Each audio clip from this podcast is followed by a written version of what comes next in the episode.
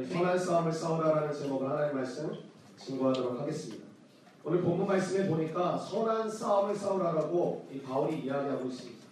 하나님 믿는 사람들은 왠지 싸움에 해서는 안 될 것 같지만 오늘 본문 말씀에서는 너희가 싸움을 하길 원한다. 어떤 싸움? 선한 싸움을 하길 원한다고 이야기합니다. 또 히브리서에 보니까 또 싸움을 하기를 원하시고 조장하고 계십니다. 어떤 싸움을 싸워야 되느냐? 죄와 싸움에 피 흘려 싸우라고 말씀하십니다. 우리가 죄와 싸워야 된다는 것이고 선한 싸움을 싸우며 이 세상을 살아가기를 원하신다는 것이죠. 싸움을 생각하면 두 가지가 떠오르는 것 같아요. 첫 번째는 힘이고 두 번째는 전략이라고 생각합니다. 힘이 강한 자가 싸움에서는 이기겠죠. 그래서 하나님의 에베소서 6장에 보면 우리가 믿음의 전신갑줄이 있기를 원하십니다. 구원의 투구를 쓰고 의의 흉배를 두르고 진리의 허리띠를 차고 복음의 에비덴신을 신고 믿음의 방패, 말씀의 검, 성령의 검을 가지고 살아가기 원하신다는 것이죠. 우리가 싸우는 대상은 마귀와 사탄 악한 영들이라고 말씀하셨는데 그 대상과 싸우기 위해서는 그냥 믿음으로 선포한다고 이길 수 있는 것이 아니라 믿음의 무장을 해야 된다고 말씀하셨습니다. 믿음의 전신갑주, 믿음의 무장을 할 때 맞서 싸울 수 있는 힘과 용기와 능력이 임한다라는 것이죠. 그렇다면 여러분의 삶 가운데 이 믿음의 무장이 되어 있느냐? 말씀의 검이 있고 믿음의 방패가 있느냐? 맨날 믿음으로 살기 어렵다 힘들다 이야기하지 말고 정말 나의 삶 가운데 말씀의 검이 있고 성령의 검이 있고 믿음의 방패가 있고 구원의 투구를 쓰고 있느냐? 구원의 투구가 없다면 한 대 맞으면 아주 이거는 직격탄이겠지. 뭐 정신에 헤어나올 수 없는 큰 어려움 가운데 빠질 것입니다. 그래서 우리의 삶 가운데 구원의 확신도 중요하고 말씀도 중요하고 기도도 중요하고 어, 우리가 의를 따라서 살아가는 것도 중요하고 진리를 붙잡는 것 모두가 중요합니다. 왜냐하면 그것이 없으면 우리는 맞서 싸울 힘이 없다는 것이죠. 베드로전서 5장 8절에 보니까 마귀가 우는 사자와 같이 두루 삼킬 자를 찾아다닌다고 말씀하고 있습니다. 마귀는 쉬지 않고 자기의 밥을 찾아가, 찾아다닌다고 말하고 있죠. 요한복음 4장 24절에서도 주님께서 영과 진리로 예배드리는 자를 찾고 계시다고 말씀하십니다. 한쪽에서는 하나님의 하나님의 사람들을 찾고 계시고 한쪽에서는 마귀가 자기의 밥될 자기가 이용해서 써먹을 사람들을 두루 찾고 있다고 이야기하고 있습니다. 결론은 두, 누군가는 우리를 찾아가고 있다는 것이죠. 그래서 우리는 하나님께 속하든지 세상에 속하든지 둘 중에 하나에 속하게 되어져 있습니다. 왜? 나를 그렇게 찾아 헤매고 있습니다. 저는 여러분의 삶이 승리하는 삶이 되기를 축복합니다. 아멘. 아멘. 아멘. 여러분의 삶 가운데 싸움이 계속되고 있는 거죠. 오늘도 마음의 싸움이 있었을 것이고 생각의 싸움이 있었을 것이고 내가 이 말을 뱉을까 말까 이 말의 싸움이 있었을 것이고 또 행동을 옮길까 말까 하는 행동의 싸움이 있었을 것입니다. 우리는 쉬지 않고 싸우는 존재입니다. 잘 생각하고 잘 인지해 보면 내가 쉬지 않고 싸우고 있다는 것을 깨닫게 된다는 것이죠. 그럼 싸움에서 중요한 건 힘이라고 했으니까 힘을 길러야겠죠. 오늘 말씀하시는 우리가 믿음의 전신갑줄이 있고 싸움의 대상이 누구인지를 분별하는 힘이 우리에게 필요한 줄로 믿습니다. 두 번째 싸움은 전략이 필요하다고 생각해요. 그냥 싸우는 것이 아니라 분석해야 된다는 것이죠. 나와 싸움의 대상인 그 대상이 어떠한 존재인지, 어떠한 약점을 가지고 있는지, 내가 어떻게 이길 수 있는지 알지 못하고 싸운다면 굉장히 힘겨운 싸움이 될 것입니다. 왜 제가 제자 훈련하라 그러고 성경 공부하라 그러고 예배 참석하라고 이야기하냐? 대, 나와 싸우는 상대 상대를 알지 못하면 백전백패합니다. 근데 내가 싸우는 대상에 대해서 이해하고 알고 있다면 무조건 이긴다는 것은 아니지만 싸움에 대한 전략적인 태도를 가질 수 있다는 것이죠. 우리는 모르고 지는 경우가 너무너무 많다고 생각합니다. 알지 못하니까 어떻게 대처하고 어떻게 반응해야 될지 몰라서 그냥 넘어진 다음에 하나님이 나를 도와주시지 않는다고 하나님이 나와 함께 하시지 않는다는 이야기를 연신 내뱉으면서 믿음을 떠나가는 사람들이 점점 많아지고 있다는 것이죠. 사랑하는 여러분 전략적으로 싸우시게 되기를 바랍니다. 싸우려면 알아야 된다는 것이죠. 알고 싸울 때 믿음의 승리가 여러분의 삶 가운데 임할 줄로 믿습니다. 요즘 세상을 살아가는 것이 쉽지 않다는 이야기를 듣게 됩니다. 심지어 초딩들도 사는 게 쉽지 않다고 이야기합니다. 삶의 자리에서 항상 우리를 흔드는 이 바람이 불고 있다는 것이죠. 때로는 바람 정도가 아니라 폭풍우가 올라오는 것처럼 느낀다는 것이죠. 지금 일본 열도를 태풍이 통과하지 않았습니까? 우리나라 먼 거리 있는 태풍의 영향권 안에 우리나라로 들어가니까 어제 그리고 그저께 굉장히 시원한 바람이 우리 서울에서도 느낄 수 있을 정도로 많이 불어왔습니다. 이렇게 우리의 인생 가운데 때로는 바람이 아니 바람이라고 표현할 수 없을 정도로 힘들고 벅찬 인생의 폭풍이 우리의 삶에 찾아온다는 것입니다. 그렇게 바람이라도 불어오려고 하면 우리는 금방 긴장하고요. 두려움에 사로잡히는 모습을 보게 됩니다. 겉으로, 겉으로 보기에는 요즘 사람들은 다 별 문제가 없어 보이고, 그리고 가정들도 다 괜찮아 보입니다. 근데 제가 신방하고 청년들을 만나다 보면, 안으로 깊숙하게 들어가 보면, 멀쩡한 사람, 멀쩡한 가정, 멀쩡한 교회가 별로 없다는 것을 느끼게 됩니다. 이렇게 보았을 때 참 멋지고 예쁘고 괜찮은데 대화 나누다 보면 어떻게 그렇게 많은 상처가 많은지 어떻게 그렇게 큰 위기와 아픔들이 많았는지 그냥 이 친구가 교회에 나와서 하나님을 찾는 것만으로도 참 귀하다고 여겨질 때가 여러 번 있습니다. 또한 가정들도 겉으로 보기에는 화목해 보이고 믿음의 가정처럼 보입니다. 근데 조금만 안으로 들어가 보면 문제가 없는 가정이 없고 아픔이 없는 가정이 없고 갈등이 없는 가정이 없다는 것이죠. 교회도 마찬가지입니다. 현재 교회를 차, 찾아, 찾아 헤매는 사람들이 얼마나 많은지 모릅니다. 좋은 설교를 찾아서, 좋은 공동체를 찾아서 헤매는 하나님의 백성들이 참으로 많습니다. 근데 교회도 조금만 안으로 들어가 보면 문제가 없는 것이 없고 참 어려움과 위기 가운데 이렇게 헤쳐가는 모습으로 살아가는 교회들이 참 많다라는 것이죠. 신앙생활도 이전, 이전 같지는 않은 것 같습니다. 한순간 신앙의 위기를 맞고 비틀거리고 휘청거리는 사람들이 눈에 띄게 많아졌습니다. 예전에 믿음의 선배들은 조그만 어려움들은 그냥 넘기고 조그만 아픔들은 기도하면 이겨냈는데 요즘 크리스천 청년들은 조금만 힘들고 조금만 어려우면 비틀거리고 휘청거리는 믿음의 아주 나약한 모습을 보게 된다는 것이죠. 그것도 아주 자주 보게 됩니다. 돌아보면 세상은 과거보다 훨씬 살기 좋아졌고 편리해지지 않았습니까? 그걸 부정할 사람은 아무도 없다고 생각합니다. 그런데도 우울증 환자는 급증하고 있고 자살하는 사람들은 심각할 정도로 많아지고 있습니다. 젊은이들 10명 중에 3명이 정신적인 돌봄을 받아야 된다는 통계가 나왔습니다. 젊은이들 10명 중에 약 30%죠. 30, 30%는 누군가의 정신적인 돌봄이 없이는 하루하루 살아가기가 참 어려운 청년들이 많아지고 있는 때라고 합니다. 불면증, 우울증, 조울증, 매일매일 자기의 마음을 옥죄어오는 질병 같지도 않은 질병으로 우리의 삶은 꽤나 피폐해져 가고 있다는 것입니다. 많은 청년들이 자살 충동으로 힘겨운 삶을 버텨가고 있습니다. 왜 그럴까? 왜 그럴까? 세상은 좋아졌는데, 세상은 편리해졌는데, 왜 많은 청년들이 우울해하고, 많은 청년들이 왜 자살의 충동을 느끼고, 정신적인 돌봄이 필요한 사람들이 왜 이렇게 많아졌습니까? 예전보다 육체적으로 많이 어, 성장도 하고 훨씬 발육도 좋아지고 많은 것들을 누리고 살아가고 있다고 이야기할 만한 시대인데 왜 우리의 마음은 점점 우리의 영혼은 점점 피폐해져 가는 것이 왜 이렇게 메말라 가고 외로워하고 공허해 가는 청년들이 수없이 주변에 많이 등장하는 것입니다. 우리는 지금 병든 사회를 살아가고 있다고 생각합니다. 주변을 돌아보면 인생의 위기를 당한 사람들이 너무 많습니다. 믿음으로 살고자 하는 그리스도인들도 예외가 아니라는 것입니다. 은혜를 받는 순간만 반짝할 뿐 금세 뿌리주로 세상에 찌들어 살아가는 모습을 보게 됩니다. 그만큼 세상살이가 만만치 않다라는 뜻이겠죠. 그런데 인생의 모든 문제는 영적인 데서 근원을 찾아야 된다는 것입니다. 우리의 영이 건강하게 회복되지 않는 한 다른 문제 해결은 임시 방편에 불과하다는 것입니다. 은혜 받는 순간 살아났다가 은혜에서 멀어지는 순간 다시 죽어버리는 악순환이 반복될 따름입니다. 좋았다가 나빴다가를 끊임없이 반복하는 영적 패턴을 가지게 된다는 것입니다. 영적으로 접근하고 풀어나가야 문제의 근원이 뿌리채 뽑혀 나아가게 되는 것을 경험하게 될 것입니다. 저는 오늘 여러분이 어떠한 문제와 장애물과 역경을 가지고 나왔을지라도 그 문제를 바라보는 접근이 영적인 접근을 하게 되기를 바랍니다. 내 인생의 영적인 접근을 통하여서 여러분 문제의 근원이 뽑혀져 나아가야 되는 거 아니겠습니까? 일시적으로 평안하고 일시적으로 마음이 마음이 괜찮아지고 일시적으로 뭔가 마음이 행복하다가 또 세상으로 나아가면 뒤집어 엎어지는 우리의 마음의 삶이라면 아무런 의미가 없다고 저는 생각합니다. 여러분 많은 청년들이 교회 오는 이유를 물어보면 그냥 마음이 좋아졌어요.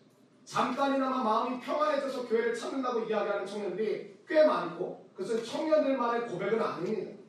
많은 청년들이 교회에서 예배당에 들어와서 예배를 드리고 적극적으로 찬양하지 않고 적극적으로 말씀을 듣진 않지만 이 자리에 앉으면 뭔가 그래도 마음이 정돈되고 평안해짐을 느끼게 된다는 것이죠. 근데 그 마음이 여러분 일주일간 지속되셨습니까?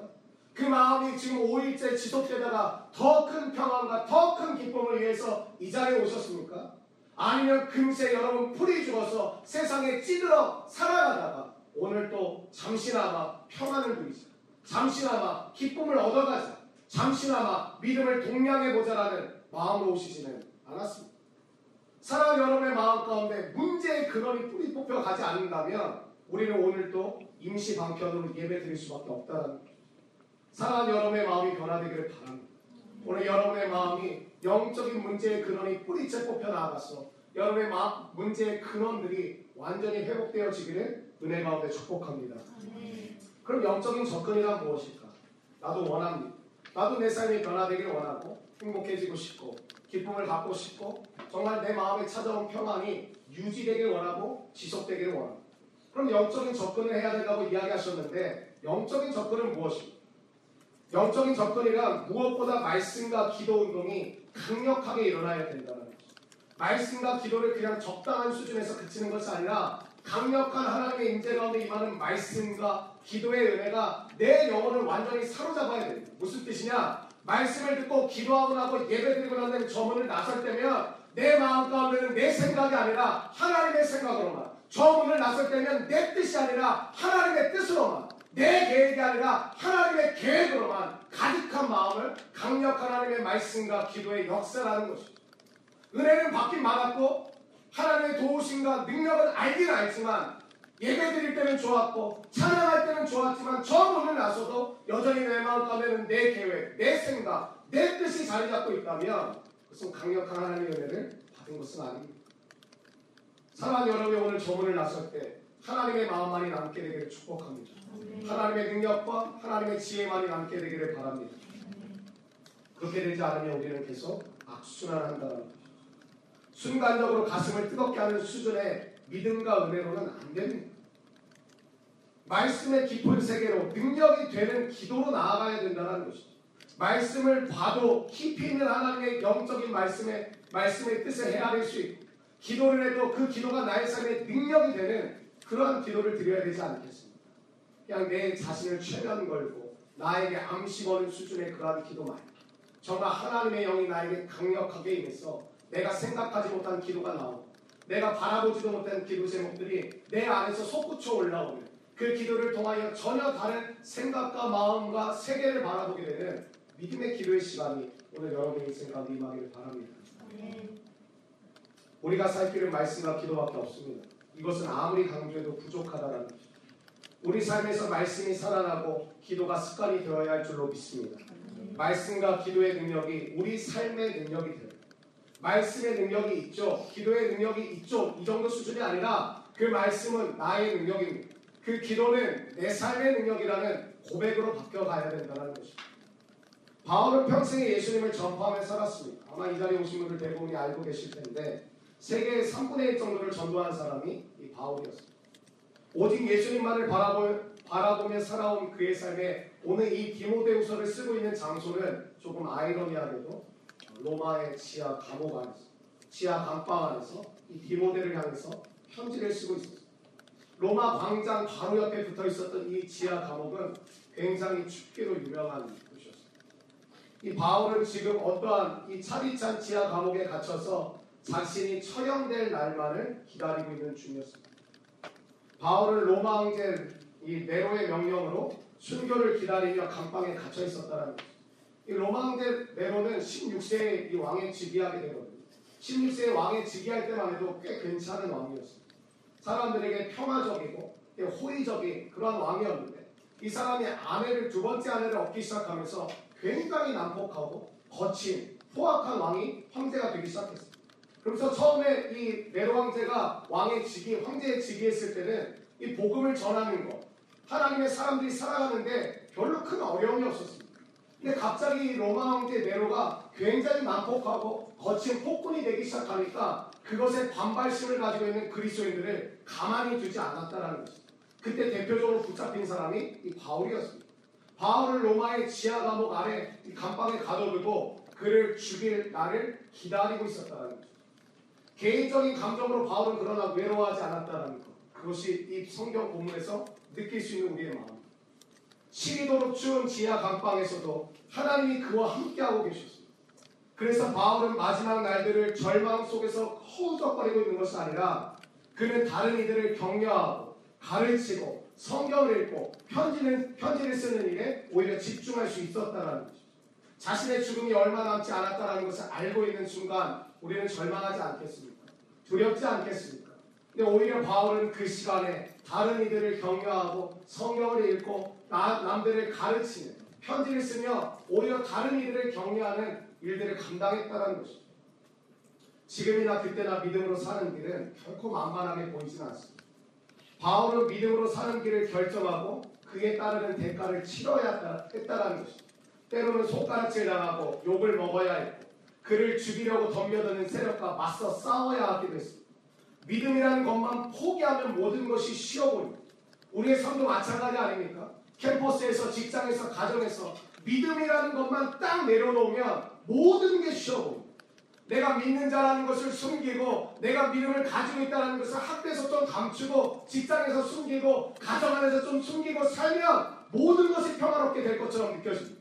그래서 우리 마음 가운데 자꾸만 믿음의 삶을 포기하려는 마음이 왜 찾아오느냐? 이 믿음만 내려놓으면 뭔가 좋아질 것 같습니다. 믿음만 포기하면 뭔가 가정이 화목해질 것 같습니다. 믿음만 내려놓으면 학교에서 걸림돌이 사라질 것만 같습니다. 직장에서 상사들과 평화롭게 지낼 수 있을 것만 같다라는 것입니다. 그래서 믿음만 내려놓으면 마음이 좋아질 것만 같은 유혹을 바울도 우리도 받고 있다라는 것이죠. 우리 시대의 모습을 보- 보면 한숨이 절로 나오지 않습니다. 이전에는 상상조차도 할 수 없었던 마치 영화에서나 볼 수 있었던 장면들과 사건들의 엽기적인 사건들이 계속해서 연속되어지고 있습니다. 하루가 다르, 다르게 악해져가는 세상의 모습이 이제는 특별하게 다가오지도 않습니다. 그냥 고개를 끄덕 끄덕하게 되면 그래 그렇게 됐구나 하며 마음이 동의된다는 것입니다. 그래서 사람들이 이 세상을 말세라고 표현하기도 합니다. 예전보다 더욱 악해지는 세상, 많은 유혹과 영적 공격 앞에 살아가는 우리들이 힘겹게 느껴지는 건 아마 당연한 것일지 거- 것이 아닐까 그런 생각도 어, 들게 됩니다. 그래서 여러분 지금은 얄팍한 신앙생활로 신앙생활로는 이 세상을 이겨갈 수가 없습니다. 아주 얕은 믿음과 아주 얕은 말씀에 대한 이해와 하나님을 알아가는 정도로는 이 세상에서 승리한다라는 것이 결코 쉽지 않은 세상이라는 것입니다. 그런데 우리의 믿음과 우리의 삶의 모습들은 예전 믿음의 선배들보다 믿음의 수준이 훨씬 얕아졌습니다. 말씀에 대한 사랑함도 훨씬 얕아졌습니다. 헌신하고 희생하는 모습도 훨씬 얕아졌습니다. 세상은 더 악해졌다고 모두가 공감합니다. 맞아. 예전보다 훨씬 악해졌어. 예전보다 지금을 살아가는 청년들, 청소년들은 훨씬 많은 유혹 앞에 서 있다는 것을 부정할 사람은 아무도 없습니다. 근데 예전보다 오히려 그렇다면 더 강해져야 될 우리의 믿음과 우리의 마음과 하나님에 대한 우리의 믿음의 태도는 훨씬 얄팍해지고 훨씬 약해지고 훨씬 약해져 가고 있다는 것입니다. 승리할 수 있겠습니까? 이길 수 있겠습니까? 누구나 동의하는 거 아닙니까? 예전보다 악해졌다. 예전보다 살기가 힘들다. 예전보다 믿음의 사람으로 이 세상을 승리하는 것이 말처럼 쉽지 않다. 그렇다면 이전 세대들보다 우리는 믿음이 강해져야 함에도 불구하고 믿음은 훨씬 추락해 가고 있다는. 그러면서 자신의 인생이 왜 이렇게 불행한지, 왜 이렇게 믿음의 사람의 모습이 나타나지 않는지, 왜 하나님이 나와 함께 하시다라는 믿음이 생기지 않는지를 이해하지 못하는지, 원망과 불평과 짜증과 분노 속에 하루하루를 살아가고 있다는 거죠. 이전보다 세상이 악하다는 것에 이 자리에 앉은 청년들 중에 난 동의할 수 없다라고 이야기할 만한 사람은 아마 없을 것입니다. 어제보다 오늘이 더 악해지고 오늘보다 내일이 아마 더 악해져가는 세상이 되지 않을까 그런 마음이 자꾸만. 그렇다면 우리가 이, 세, 이 세상 속에 바울도 그렇게 믿음의 삶을 살기가 어려웠다. 훨씬 더 많은 유혹과 훨씬 더 많은 아픔과 이 유혹 속에서 우리가 이겨갈 수 있는 것은 더 강해져야 되는 거 아니겠습니까?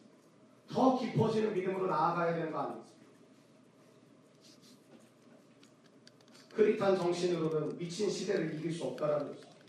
우리는 여기서 지면 이 믿음의 자리, 이 예배의 자리, 말씀의 자리에서 내가 물러나고 지면 모든 것이 다 무너진다는 절박한 심정이 필요하다는 것입니다.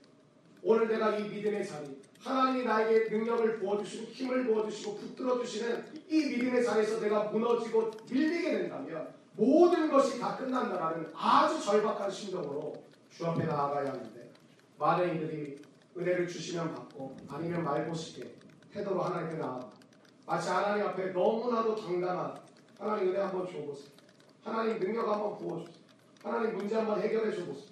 라는 식의 태도로 마치 하나님을 조롱하는 듯한 크리스천들이 더욱더 많이 보이고 있는 시대입니다. 다시 한번 우리는 가슴에 불을 지피고 하나님께 가까이 나아가야 한다는 것입니다. 세상이 힘들어진 것이 아니라 우리가 약해진 것입니다. 사람들은 세상이 점점 더 어려워지고 힘들다고 이야기하지만 사실 실상은 세상이 더욱 악해지고 약, 악해진 것이 아니라 우리가 약해졌다는 것입니다. 무엇보다 기도가 약해져 있습니다.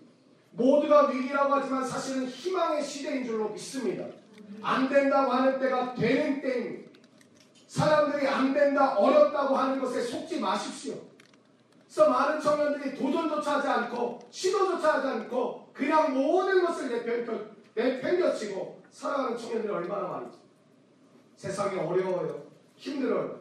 물론 맞습니다. 힘들고 어려운 건 맞지만 그렇다면 더 부딪혀보고 더 도전해야 되는 것이 정상인데 많은 청년들이 말로는 수만 가지 이야기를 하십니다.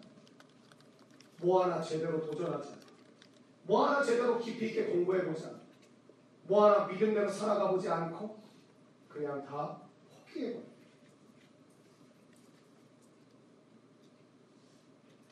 사람들이 안 된다 어렵다고 하는 것에 속지 마십시오. 우리는 믿음의 선배들보다 그래서 더욱 기도에 집중해야 말씀을 삶의 기준으로 삼고 그 능력으로 살아가야 기뻐해야 감사해야 돼. 찬송해야 돼. 그것이 우리 삶에 회복될 줄로 믿습니다. 이 위기 가운데 살아가고 있는 우리 시대 가운데 여러분이 희망의 사람들이 되어주십시오. 믿음으로 살아가 이 위기를 돌파해내는 하나님의 사람들이 되어주십시오. 제가 계속해서 반복해서 이야기하지만 이 어둠의 시대, 어둠의 시대 가운데 사람들, 특별히 하나님의 사람들이 이해하지 못하는 것이 있습니다.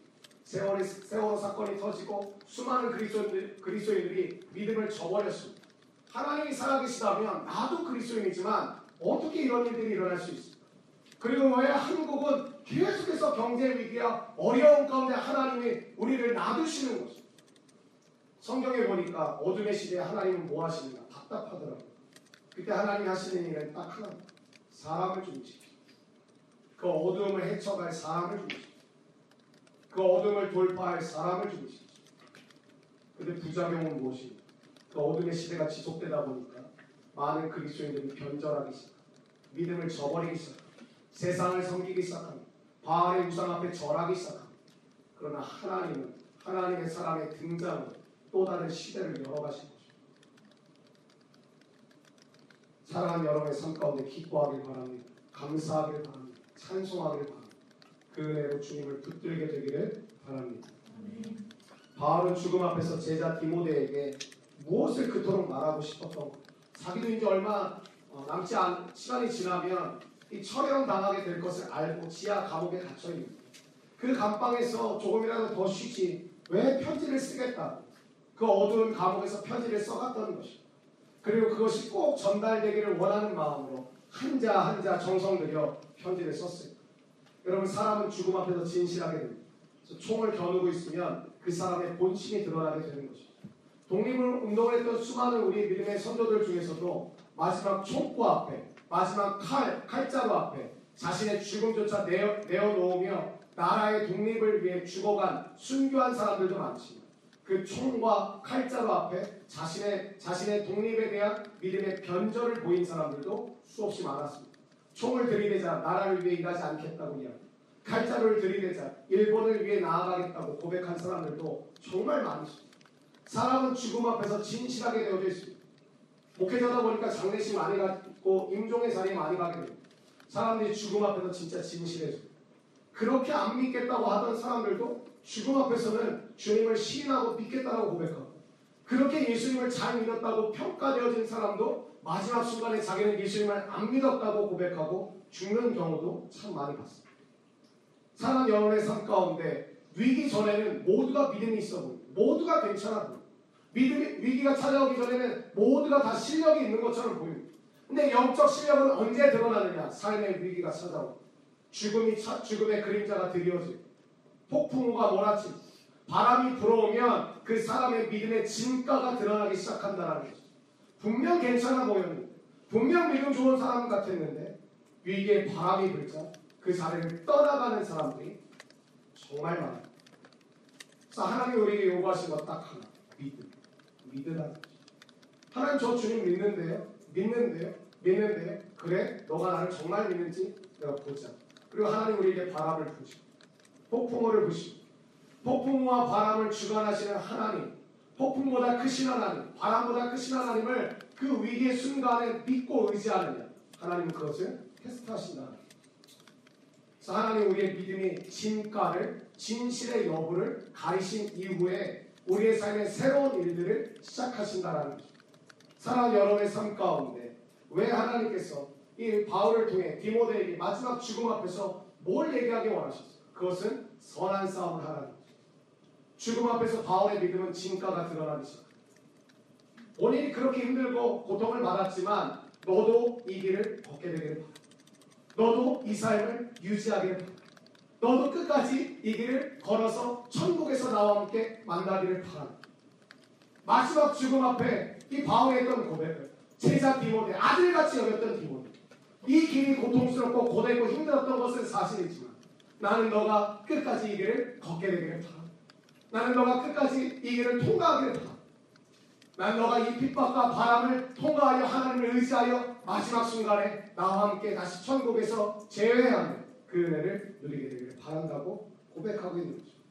오늘 세 가지를 함께 나누기 원하는데 1절과 2절의 말씀을 다시 한번 읽겠습니다. 1절과 2절의 말씀입니다. 시작. 하나님 아빠 사랑의 자와 죽은 자를 심판하실 그리스도 예수 앞에서 그가 나타나실 것과 그의 나라를 두고 어미 명하노니 너는 말씀을 전파하라 내가 어든지 무엇든지 항상 있어라 범사에 오래 참과 가식으로 동행하며 경계하며 나라 아멘 하루가 다르게 세상이 변하고 있습니다. 정신을 바짝 차리지 않으면 금세 뒤처지고 마는 것이 세상의 현실입니다. 이렇게 변하는 많은 것들 속에서 변하지 않는 것을 지키는 것, 저는 그것이 교회의 역할이라고 생각합니다. 모든 것이 변해가고 있는 세상 속에서 변하지 않는 것을 지키는 우리가 배타적이다, 너희들은 독선적이다 이야기를 듣는 것은 모든 것이 변할 수 있는데 왜 너희들은 변할 수 없다고 이야기합니다. 예수만이 길이요 진리요 생명이라고 말씀하셨기 때문에 우리는 변할 수 없다고 이야기합니다. 교회의 목적은 분명하다는 것이죠. 우리가 변하지 않는 것이 무엇입니까? 하나님 나라의 확장. 그것이 우리 교회의 목적이자 우리 삶의 이유라는 것입니다. 하나님 나라의 확장의 가장 중요한 메시지는 무엇이냐? 심판과 부활이라는 것입니다. 여러분 믿는 사람들이라고 해서 심판이 없다고 착각하시는 분이 많은데 모두가 심판 받습니다. 여러분 출애굽할 때 마지막 6월절 사건이 뭐였죠?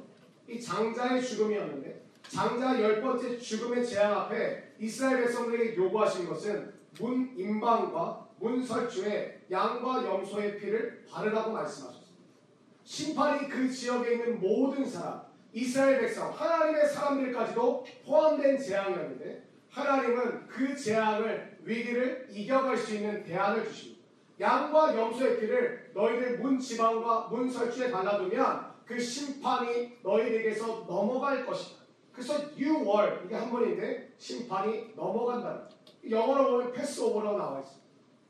우리의 인생이 끝을 다하면 하나님의 심판대 앞에 우리도 동일하게 서게 됩니다. 심판 앞에 서서 하나님은 우리가 이 세상에서 어떻게 살아가는지를 모두 다 세세하고 낱낱이 말씀해 주시고 평가하신다는 것입니다. 그게 심판의 목적 아닙니까? 근데 우리가 심판을 두려워하지 않을 수 있게 된 이유가 무엇이냐? 예수 그리스도 보혈의 피로 정결함을 받았다라는 것이죠. 구원함을 받았다라는 것이죠. 심판대에 서기는 할 것이지만 그 심판 우리의 인생 가운데 넘어갈 것이라는 거죠. 많은 사람들이 그냥 구원받았다라는 것을 천국 가는 티켓이라고 생각합니다.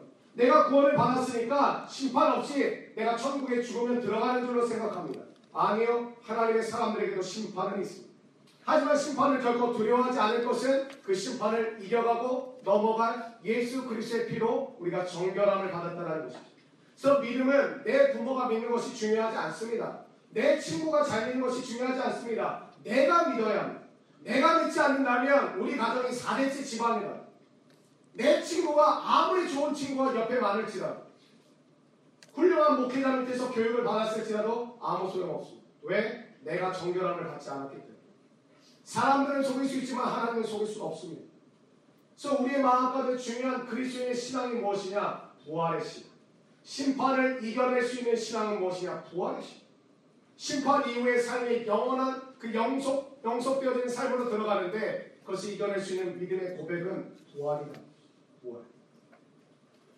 오늘 1절과 2절의 고백이 뭔지 아세요? 심판과 부활을 말합니다. 심판과 부활. 디모데에게 이 바울이 지하 감옥에서 감방에서 편지를 쓰면서 정말 당부했던 것은 무엇이냐? 너가 전해야 될 메시지가 심판과 부활이라는 것이죠. 심판과 부활의 메시지를 전해주셨던 분은 예수님이었습니다. 바울이었습니다. 베드로였습니다. 아브라함도 심판과 부활의 메시지였고 모세도 마찬가지였고 다윗도 그랬고 이사야, 예레미야, 에스겔 모두 심판과 부활의 메시지를 전했습니다. 결국 무엇이냐? 우리가 믿는 하나님이 주시는 메시지는 변함이 없다는 것이죠. 뭐가 바뀐다? 메신저. 그 메시지를 전하는 메신저만 바뀌는 뿐 메시지는 영원하다는 것이죠. 그래서 이사야 40장 8절에 보니까 푸른 마르고 꽃은 시드나 우리 하나님의 말씀은 영원히 서리라. 푸른 마르고 꽃은 시드나 우리 하나님의 말씀은 영원히 서리라. 메시지는 영원하다는 거죠. 근데 그것을 전하는 메신저가 바뀔 뿐이라는 거죠. 오늘도 우리 이번 주에 보니까 우리 청년들이 홍대 가서 전도했습니다. 그리고 이번 주 화요일과 목요일 우리 베트남으로 단기 선교 준비하고 있는 우리 단기 선교사들이 훈련받고 있습니다. 왜 그들이 그 복음의 내용을 전하러 가는 것입니까? 근데 그들이 전하는 것은 홍대나 베트남이나 다 똑같습니다. 심판과 부활의 메시지. 뭐가 다를 뿐이죠? 전하는 자만 다를 뿐입니다. 사랑 여러분의 삶 가운데 선한 싸움을 하기 위해서 우리가 반드시 가져야 될 첫 번째 마음은 무엇이냐? 심판과 부활의 신앙으로 우리가 살아가고 있습니다. 메시지는 변함이 없다니까요. 우리에게 주시는 메시지는 새롭지 않습니다. 하나님이 우리에게 주시는 메시지는 심판과 부활이라는 메시지입니다. 우리가 농촌 선교를 앞두고 있지 않습니까? 많은 청년들이 전도를 어떻게 되냐고 묻는데 심판과 부활의 메시지를 전하는 것 그것이 전도입니다. 하나님의 말씀에는 모든 것에 유통기한이 있다. 유통. 끝이 있다라는 것입니다. 끝이 있다라는 것은 무슨 뜻이에요? 언젠가는 소용이 없어진다라는 거죠. 언젠가는 필요가 없어지게 된다라는 거죠. 우리가 그토록 원하는 물질과 명예와 권력과 힘과 원하는 것들의 유통기한이 있다는 것입니다. 지금은 당장에 너무나도 필요하고 원하고 꼭 있었으면 좋겠지만 언젠가는 그것이 소용없게 될 날이 온다는 거죠. 언젠가는 내 손에 쥐어져도 필요 없는 날이 찾아오게 된다는 것입니다. 사랑하는 여러분의 삶 가운데 심판과 부활의 신앙이 오늘 여러분의 마음을 사로잡게 되기를 바랍니다. 메시지는 변함이 없습니다. 푸른 마르고 꽃은 시들고 세상은 변하지만 하나님이 우리에게 주시고자 하는 메시지는 동일하다는 거죠. 바울에게 주신 메시지를 그대로 디모데에게 전하고 있습니다. 심판과 부활의 메시지를 증거하라. 예수님이 우리에게 찾아오셔서 말씀하십니다. 심판과 부활의 메시지를 증거하라고 말씀하시는 것입니다. 하나님의 나라는 하나님의 사람들을 통해 이어져 왔습니다. 여러분 육상에 400m 계도 있지 않습니까?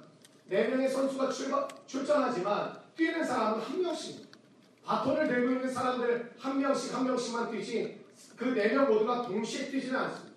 하나님의 나라는 마치 개주와 같다라는 것입니다. 아브라함이 열심히 뛰다가 이삭에게 바톤을 주면 이삭이 또 열심히 뛰는 것입니다. 마치 마지막 주자가 힘껏 결승점을 향해 뛰는 뛰어가는 것입니다. 또 그 이삭이 받은 바톤을 야곱에게 전해주면 야곱이 그 바톤을 받고 또 뛰어가는 것입니다. 우리의 믿음의 싸움은 무엇이냐? 선한 싸움은 나에게 주신 믿음의 바톤을 들고 다음 목적지까지 가는 것입니다.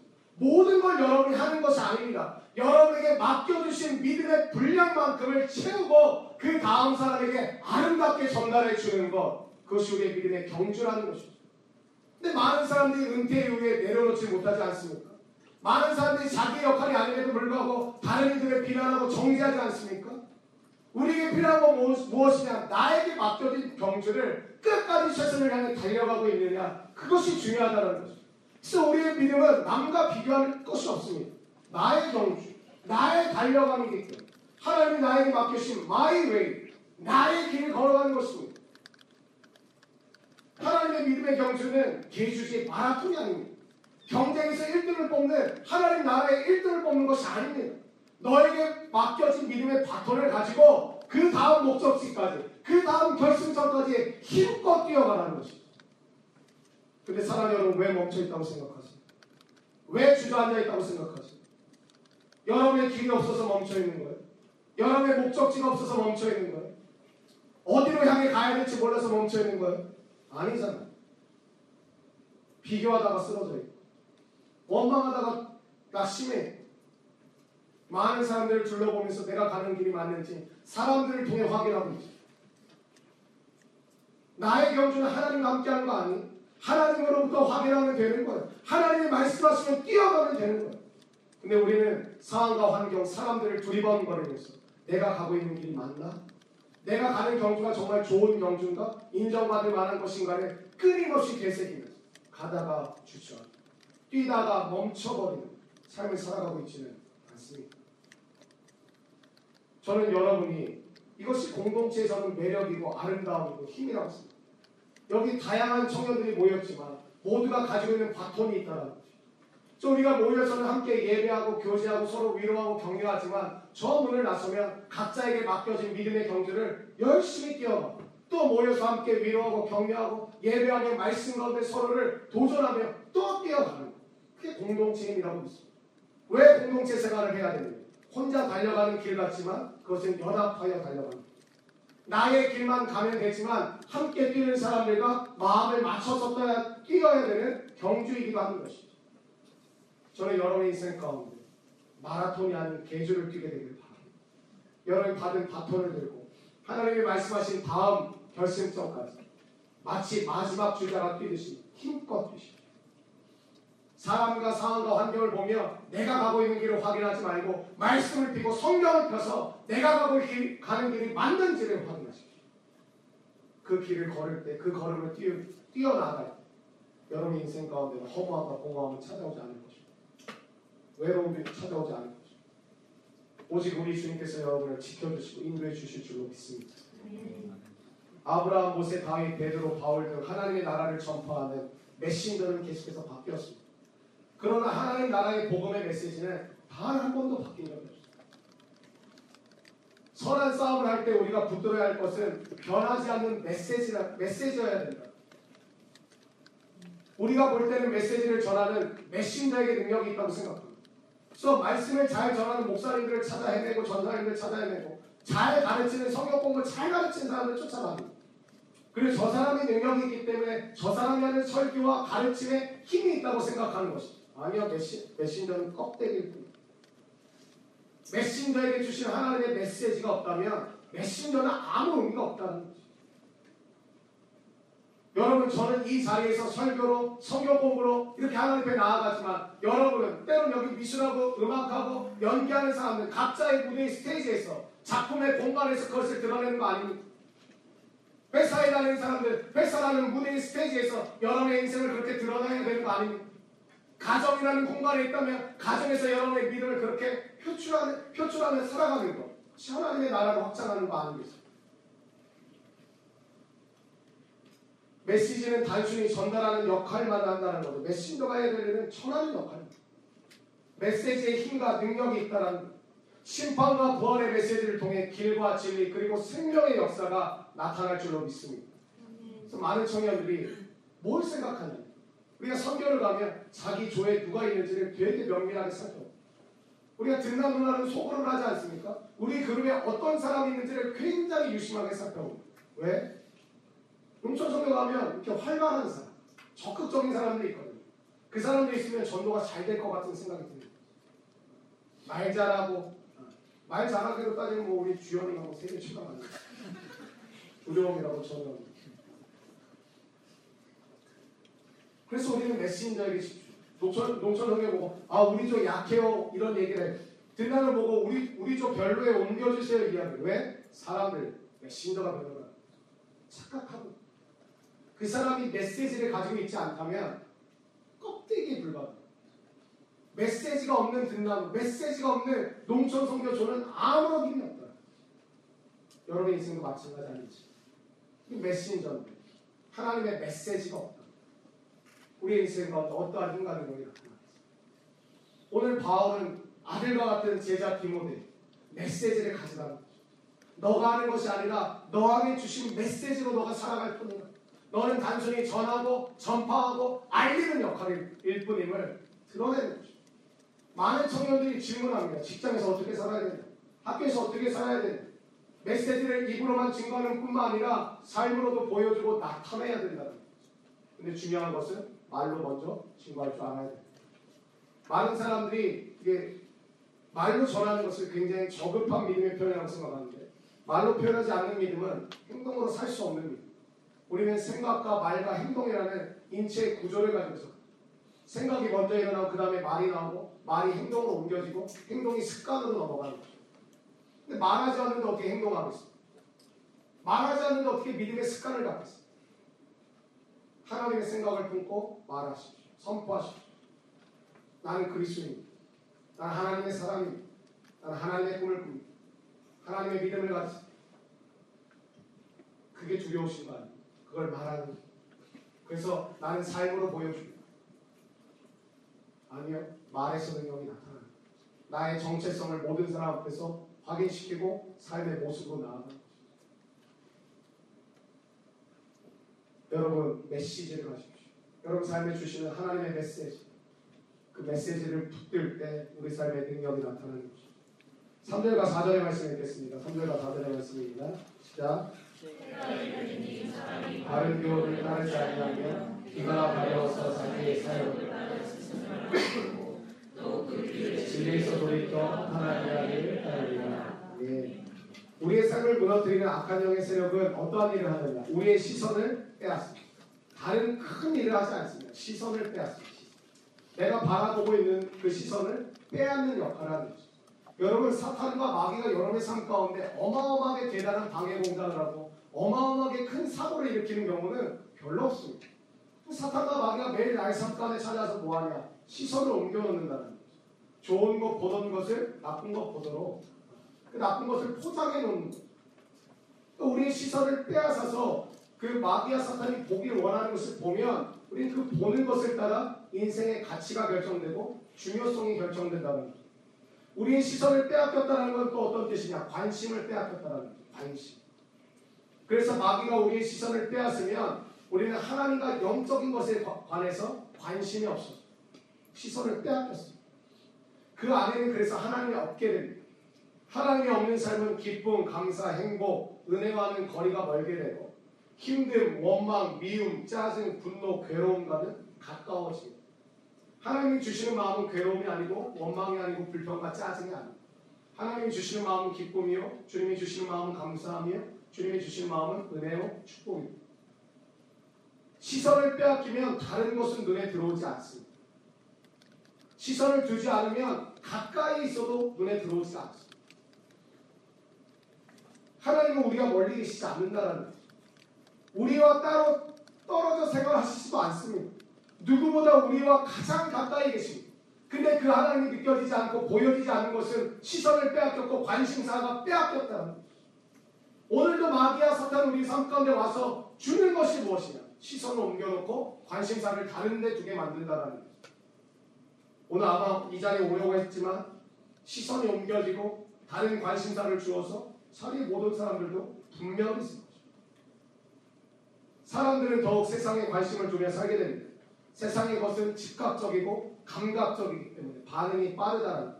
그래서 시선을 두면 정신없이 돌아가는 것이 세상입니다. 굉장히 빠릅니다. 즉각적으로 나오고요. 감각적으로 반응하기 때문에 세상은 굉장히 빠르게 빠르게 진행됨을 느끼게 됩니다. 그렇게 빠르게 진행되는 세상 속에서 말씀은 한 가지 한 가지 이루어져야 다음으로 넘어가거든요. 그래서 굉장히 느리게 느껴지는 것이죠. 그래서 하나님을 믿는 하나님의 사람은 왠지 내가 세상에서 뒤처지게 될 것 같다는 두려움이 찾아올 수밖에 없습니다. 왜냐? 세상은 너무나도 빠르게 빠르게 빠르게 움직여요. 하나님 나에게 한번 말씀해 주셔놓고 기도의 분량을 채워야 다음 것을 말씀하시고 예배를 온전히 드려야 또 다른 말씀을 하시기 때문에 굉장히 우리의 감각과 즉각적으로 반응하기를 원하는 우리의 마음을 충족시키지 못한다는. 누가복음 15장에 보면 잃은 것 세 가지에 대한 비유가 나와요. 첫 번째 잃은 양 비유가 나와요. 누가복음 15장 7절에 보니까 이렇게 나와요. 내가 너희에게 이르노니 이와 같이 죄인 한 사람이 회개하면 하늘에서는 회개할 것 없는 의인 아흔 아홉으로 말미암아 기뻐하는 것보다 더하리라. 아멘. 양 100마리를 가지고 있는 주인이 있었습니다. 근데 100마리 중에 한 마리를 잃어버렸습니다. 잃어버리고 나서 99마리를 그대로 두고 한 마리를 찾아 헤매요. 근데 그 한 마리를 결국에 찾게 돼요. 찾고 나서 너무너무 기뻐요.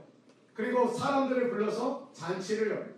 그 말씀의 결론이 뭐냐? 오늘 7절 말씀, 15장 7절의 말씀. 이 세상의 수많은 사람들 중에 하나님을 믿는 사람들 하나님이 기뻐하시지만 또 기뻐하는 게 무엇이냐? 잃어버린 영혼, 죽어가던 영혼, 믿지 않던 영혼이 주님 앞에 돌아오면 그것만큼 큰 기쁨이 없다는 거예요.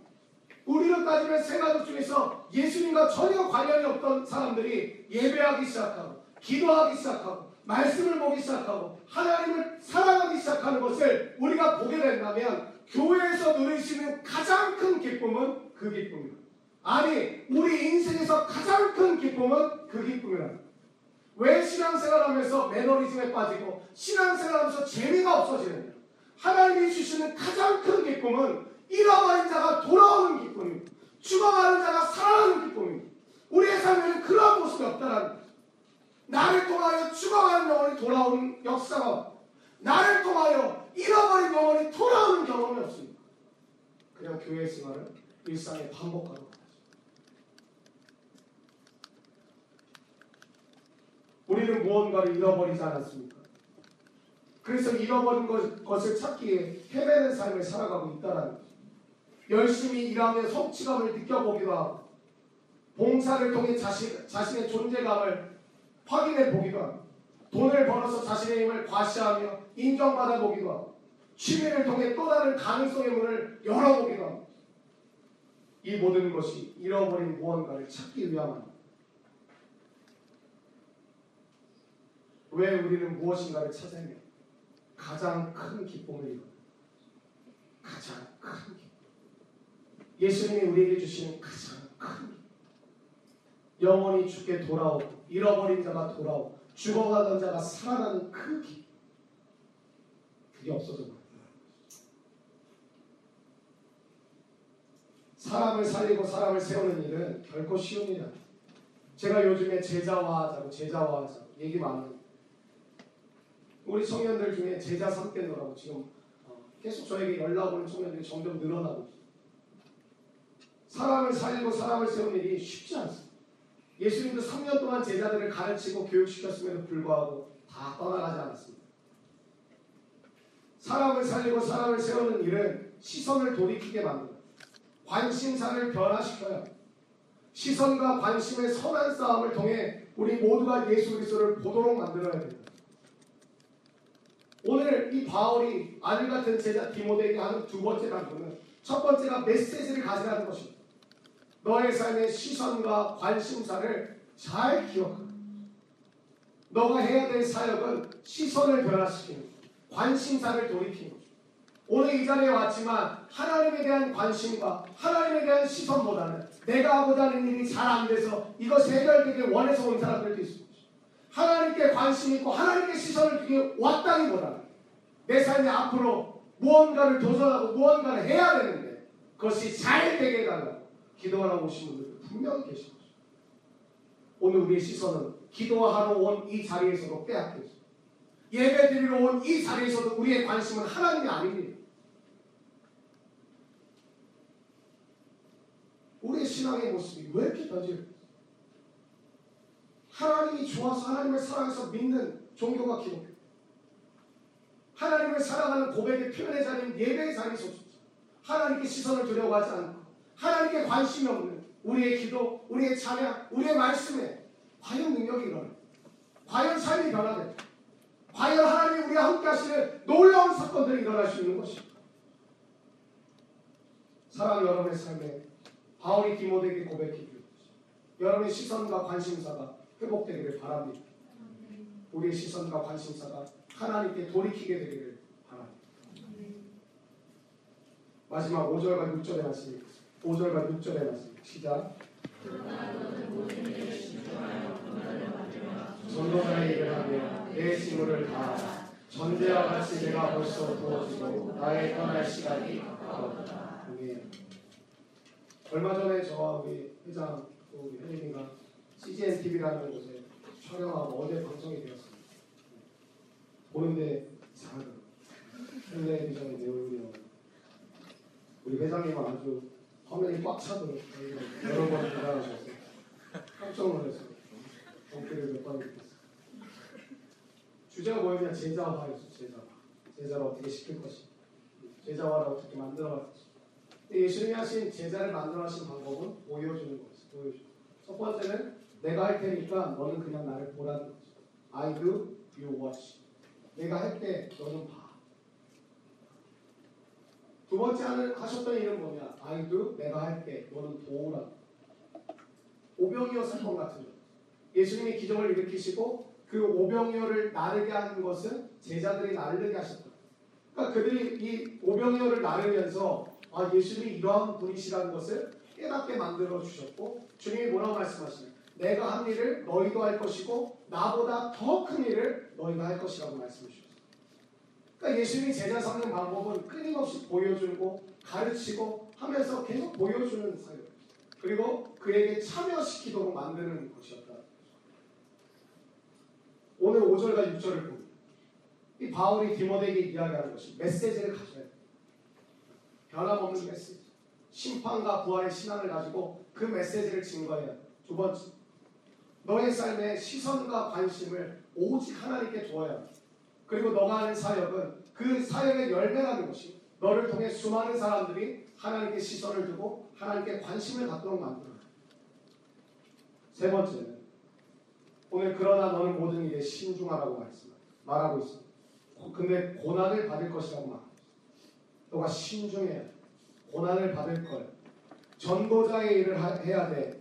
너의 직무를 다해야 돼. 전제와 같이 내가 나도 벌써 부어지고 나의 떠날 시간이 다 되었어. 너도 그러한 삶을 살아야 한다는 거죠. 마태복음 25장에 보면 달란트 비유가 나와요. 이 주인이 먼 타국에 가, 가기 위해서 이 하인들을 부르고 첫 번째 하인에게 다섯 달란트를 주고 이것을 맡긴다고 이야기해요. 두 번째 종에게 두 달란트를 맡기고 마지막 세 번째 종에게 한 달란트를 맡기죠. 주인이 오랜 시간이 지난 후에 돌아와서 다섯, 달- 다섯 달란트 받은 자를 부릅니다. 주인이 제가 다섯 달란트를 받았는데 다섯 달란트를 남겼습니다. 주인이 했던 말이 착하고 충성된 종아 너가 작은 일에 충성하였으니 큰 일을 맡기겠다고 말씀하셨어요. 두 번째 두 달란트를 받은 사람이 와서 저도 두 달란트를 받았는데 두 달란트를 남겼습니다. 근데 재밌는 것은 다섯 달란트, 두 달란트 우리가 봤을 때 다섯 달란트가 더 좋아 보이는데 주님은 다섯 달란트 받은 사람이 다섯 달란트를 남겼으면 더 칭찬해 주는데 똑같이 말씀. 아주 똑같이 말씀. 한 구절도 틀리지 않고 똑같이 말씀. 착하고 충성된 종아, 너가 작은 일에 충성하였으니 내가 너에게 큰 일을 맡긴다. 세 번째 종을 부르세요. 한 달란트 받은 종이 주인이 악한 사람 같아서 제가 몰래 파고두었어요. 저는 한 달란트 다시 드린다고 얘기해요. 악하고 게으른 종이라고 했어요. 우리가 이 달란트 비유를 볼 때마다 다섯 개 받았냐, 두 개 받았냐, 한 개 받았냐, 그거에 우리가 집중되어져 있죠. 여러분이 열등감을 느끼고 자존감이 낮은 이유가 무엇이냐? 나는 한 달란트 받은. 내 과에서 다른 애들 보면 쟤는 나보다 훨씬 능력이 탁월하고 뭔가 잘해. 그리고 나는 항상 보면 저들보다는 뭔가 부족함을. 우리가 싸우는 싸움은 몇 달란트 받았냐의 싸움을 계속해서 싸우고 있어. 그래서 열등감 속에 사는. 그래서 자존감이 계속 낮은 상태로 살아가는. 행복하지 않은. 왜? 몇 달란트 받았는지를 우리는 계속 거야. 주님이 하시는 싸움 뭐예요? 다섯 달란트, 두 달란트, 한 달란트 받은 거 중요해요. 근데 주님 뭐라고 말씀하세요? 많이 맡긴 자에게 많이 거둘 거라고 말씀하세요. 많이 받았다고 무조건 좋은 게 아니에요. 많이 주셨으면 그만큼 많이 받겠다, 걷겠다고 말씀하세요. 그리고 주님은 너가 몇 달란트를 남기는지가 중요하지 않아요. 그것을 어떻게 사용했는지가. 그래서 다섯 달란트와 두 달란트 받은 사람이 다섯 개, 두 개, 세 개의 차이가 있지만 똑같이 칭찬하세요. 너가 착하고 충성된, 충성된 종. 한 달란트 받은 사람은 불평하고 원망하고 다른 사람들 바라만 보고 열등감에 빠져 있다가 한 달란트 아주 주님을 향해 원망하듯이 던져드렸어요. 그럼 우리는 달란트에 대해서 어떻게 어, 어떤 관점을 가지고 바라봐야 돼요? 오늘 바울은 디모데에게 뭐라고 말해요? 너가 모든 일에 신중하 그리고 고난을 받기도 할 것이. 그리고 중요한 게 뭐냐면 전도자의 일을 하되 내 직무를 맡겨진 사명을 다 하라는. 그냥 하는 게 아니라 다 하라는. 다. 그럼 내게 주신 달란트를 잘 써야 되는데 달란트에 대한 태도 세 가지가 있어요. 첫 번째, 다섯 달란트, 두 달란트, 한 달란트 받은 게 중요한 게 아니에요. 내게 달란트가 있어요. 달란트를 쓰는 노력은 첫 번째는 달란트 주신 것에 감사해요. 달란트 주신 거에 감사. 여러분 태어나면서 게 없잖아요. 외모, 성격, 능력, 뭐하는 우리가 결정하고 우리가 태어난 게 없잖아요. 근데 하나님이 나에게 주셨어요. 모든 것을 주셨어요. 난 내 외모가 이렇게 될 거라고 생각하고 태어난 사람이 없어요. 내 성격이 어떻다고 예상하고 태어난 사람이 없어요. 하나님 모든 것을 주셨어요. 그럼 주신 것의 첫 번째는 감사해요. 두 번째, 잘 쓰도록 기도해야 돼. 내가 내 능력으로 번 게 아니기 때문에 내 달란트의 크기가 얼마나인지 사람은 몰라요. 그래서 사람이 한계를 지어놓는 것이 가장 어리석은 짓이에요. 왜? 내 한계는 하나님이 결정하시는 거예요. 갈 수 있을 때까지 말씀하시면 내 생각과 다를지라도 가야 되는 거예요. 멈추라고 말씀하시면 내 마음에 욕심이 생겨도 멈춰야 되는 거예요. 왜? 내게 달란트를 주신 분은 내가 결정한 게 아니거든. 하나님이 주신 거거든. 하나님께 달란트를 주신 거에 감사하고 내 마음대로 쓰는 게 아니라 잘 쓸 수 있도록 잘 사용할 수 있도록 기도를 하셔. 하나님 내게 주신 달란트가 무엇입니까? 그걸 먼저 기도하면서 감사하시고 하나님 내게 주신 달란트를 내가 잘 사용하기를 원합니다. 잘 쓰기를 원합니다. 근데 많은 크리스천 청년들의 문제는 무엇이냐? 감사하긴 해요. 근데 자기 멋대로 써요. 자기 마음대로 한계를 결정해. 자기 마음대로 방종해. 타락해. 왜? 자기에게 주신 달란트의 크기를 모르는. 하나님이 주신 달란트는 하나님이 아세요. 그럼 잘 쓸 수 있도록 기도하시고. 세 번째는 무엇이냐? 가장 중요해. 다 써야 돼. 다 써야 돼.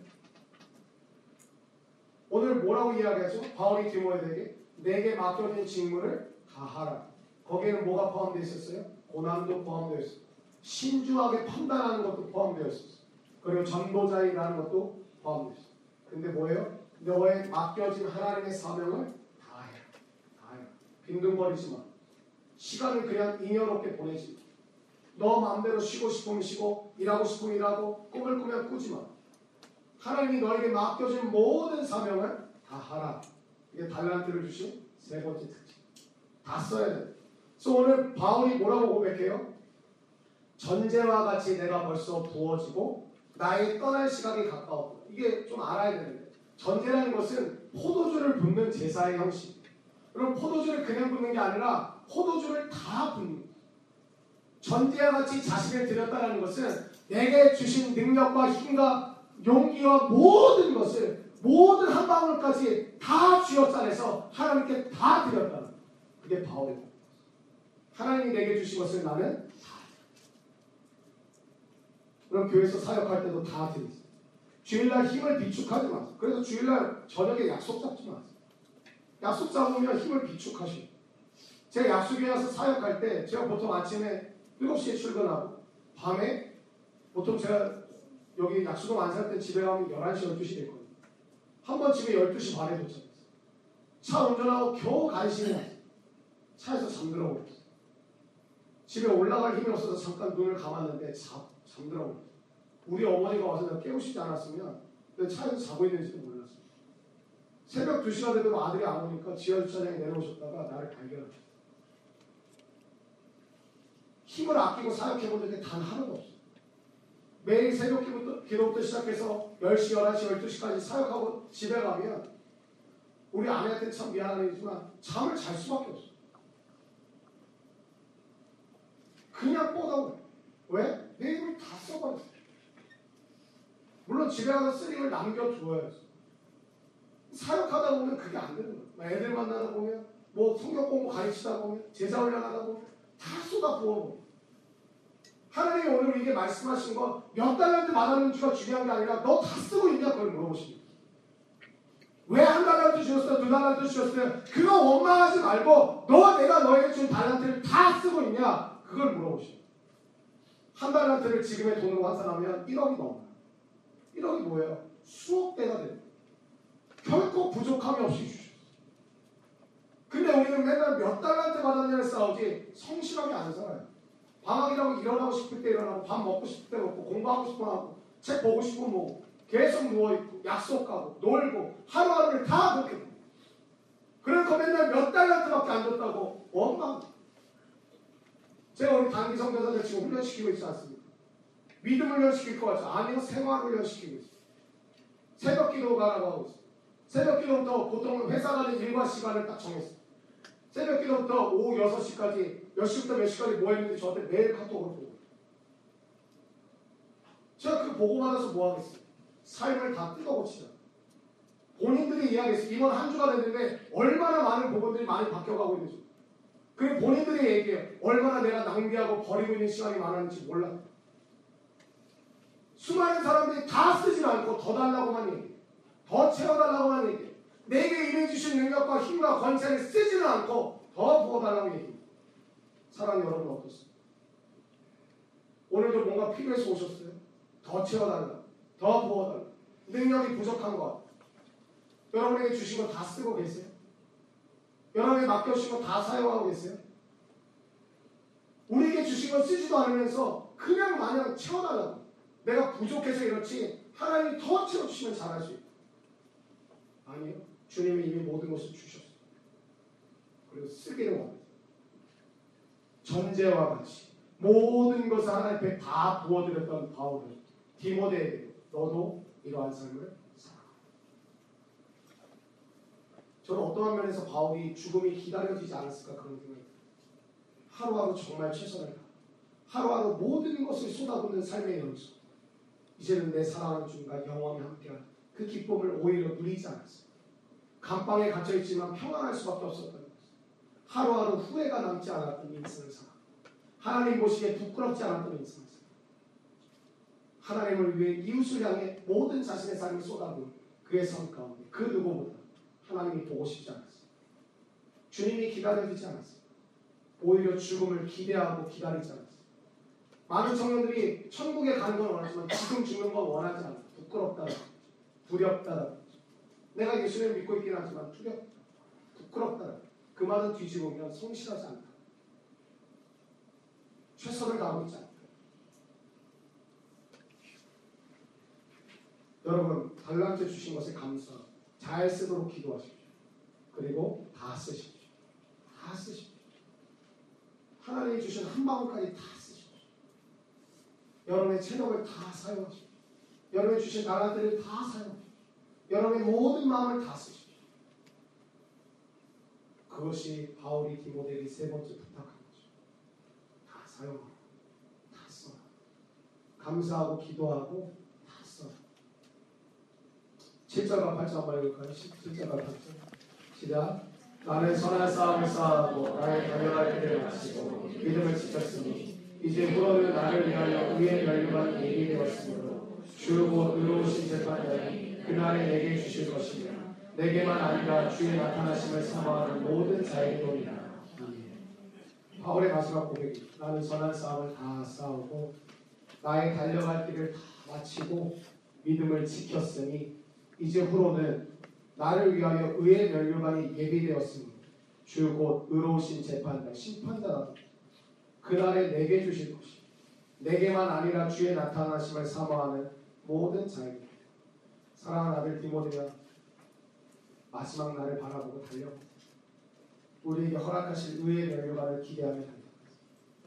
사람들은 끝이 다가올수록 두렵죠. 돈 다 못 썼는데 다 못 누려봤는데 세계 여행 다 못 해봤는데 내가 뭣도 못 해보고 뭣도 못 먹어봤는데 죽음의 시간이 가까울수록 세상의 사람들은 두려울수록 하나님의 사람들은 죽음이 가까울수록 기대가 가까워지고 은혜가 가까워지고 축복에 가까워지고 내가 달려갈 길을 다 달렸다. 저는 이러한 고백을 할 줄 아는 여러분의 삶이 되었습니다. 나는 내가 싸워야 될 싸움을 다 싸워. 삶의 내용들은 너무나도 지치고 힘들 때가 많았던 바울이지. 마지막 이 순간에 모든 것이 잊혀졌다고 저는 생각합니다. 난 하나님 내게 주신 모든 선한 싸움을 다 싸웠어. 하나님이 내게 주신 모든 길을 나는 다 달려갔어. 이제는 나에게 남겨진 것은 의의 아니야. 축복이야. 은혜야. 평안이야. 사랑이야. 나에게 남겨진 것은 그것밖에 없어. 세상 사람들은 죽음 앞에 내게 남겨진 것은 두려움, 염려야. 남은 가족들 어떻게 할까 걱정이야. 하지만 믿음의 사람들은 끝을 향해 달려가시고 기대와 소망과 더 큰 은혜 가운데 달려가게 될 줄로 믿습니다. 오늘 본문 말씀은 아니지만 구절 말씀 한번 보겠어요? 보시겠어요? 구절 말씀을 보니까 이렇게 고백해요. 바울이 너는 디모데 디모데 디모데야 어서 속히 내게로. 바울이 특별한 사람이라고 여러분 생각하시죠? 아니요. 바울은 그 지하 감옥 앞- 감방 안에서 이 편지를 쓰면서 마지막 마지막에 뭐라고 해요? 디모데야 제발 나에게 빨리 와줘. 나 너가 보고 싶어. 나 너가 너, 너무너무 보고 싶어. 이 지하 감옥으로 너가 빨리 와줘. 지금 디모데는 어디에 있냐? 에베소에 있어요. 에베소 교회를 목회하고 있어요. 근데 이 바울의 마음 가운데 인간적인 이 마음, 난 너가 보고 싶다. 너의 얼굴이 그리워. 바울도 우리가 똑같은 사람이에요. 사람을 그리워하고 만나고 싶어. 사랑하는 사람과 다시 한번 얼굴을 맞대고 이야기 나누고 싶어. 그런 것이 바울의 삶의 모습이고 고백. 바울이 특별해서 이러한 삶을 살았던 것이 아니에요. 바울도 우리와 마찬가지로 동일한 사람이에요. 사랑 여러분, 믿음의 길을 걸어가시지 않겠어요? 세상이 끝이라고 점점 더 어려워진다고 속지 마십시오. 희망의 띠. 어둠이 뒤처, 짙어질수록 빛이 찬란하게 비춰질 것입니다. 사랑하는 여러분의 마음은 누구를 보면서 위안을 얻고 무엇을 보면서 여러분의 길을 잘 가고 있다고 생각하고 있습니다.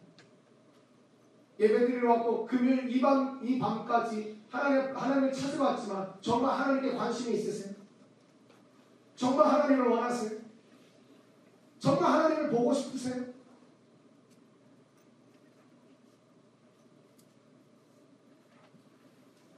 오늘 우리의 마음의 고백이 오늘 바울이 디모데에게 당부하는 이 마음이 회복되기를 원해요. 여러분 삶에 메신저가 중요하다고 생각하지. 아, 저 사람처럼 되고 싶어.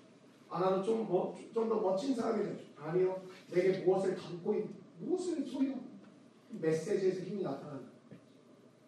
여러분의 시선과 관심은 어디에 있나요? 오늘도 악한 영은 여러분의 시선을 돌리고 관심사를 다른 데 두려고 부단히 애쓰고 여러분 시선과 관심 기억하십시오. 우리가 해야 될 것은 세상의 사람들의 시선과 관심을 돌이키는 것입니다.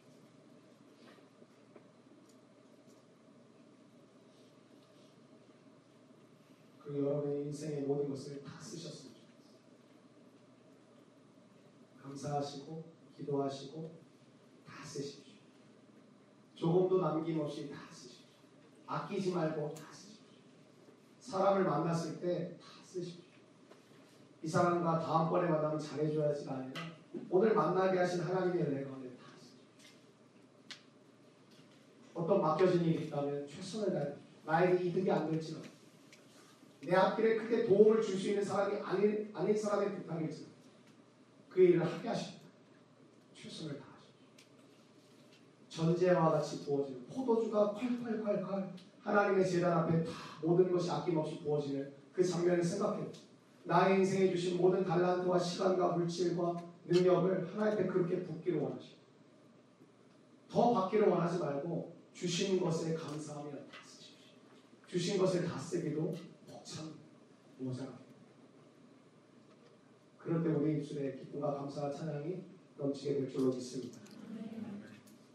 그래서 저와 여러분이 후에 이러한 고백, 나는 선한 싸움을 싸우고 나의 달려갈 길을 마치고 믿음을 지켰으니 이제 후로는 나를 위하여 의의 면류관이 예비되었으니 주곧 의로우신 재판장이 그날에 내게 주실 것이며 내게만 아니라 주의 나타나심을 사모하는 모든 자에게 오리라. 이러한 고백할 줄 알면 믿음의 실력 있는 사람을 되기를 축복합니다.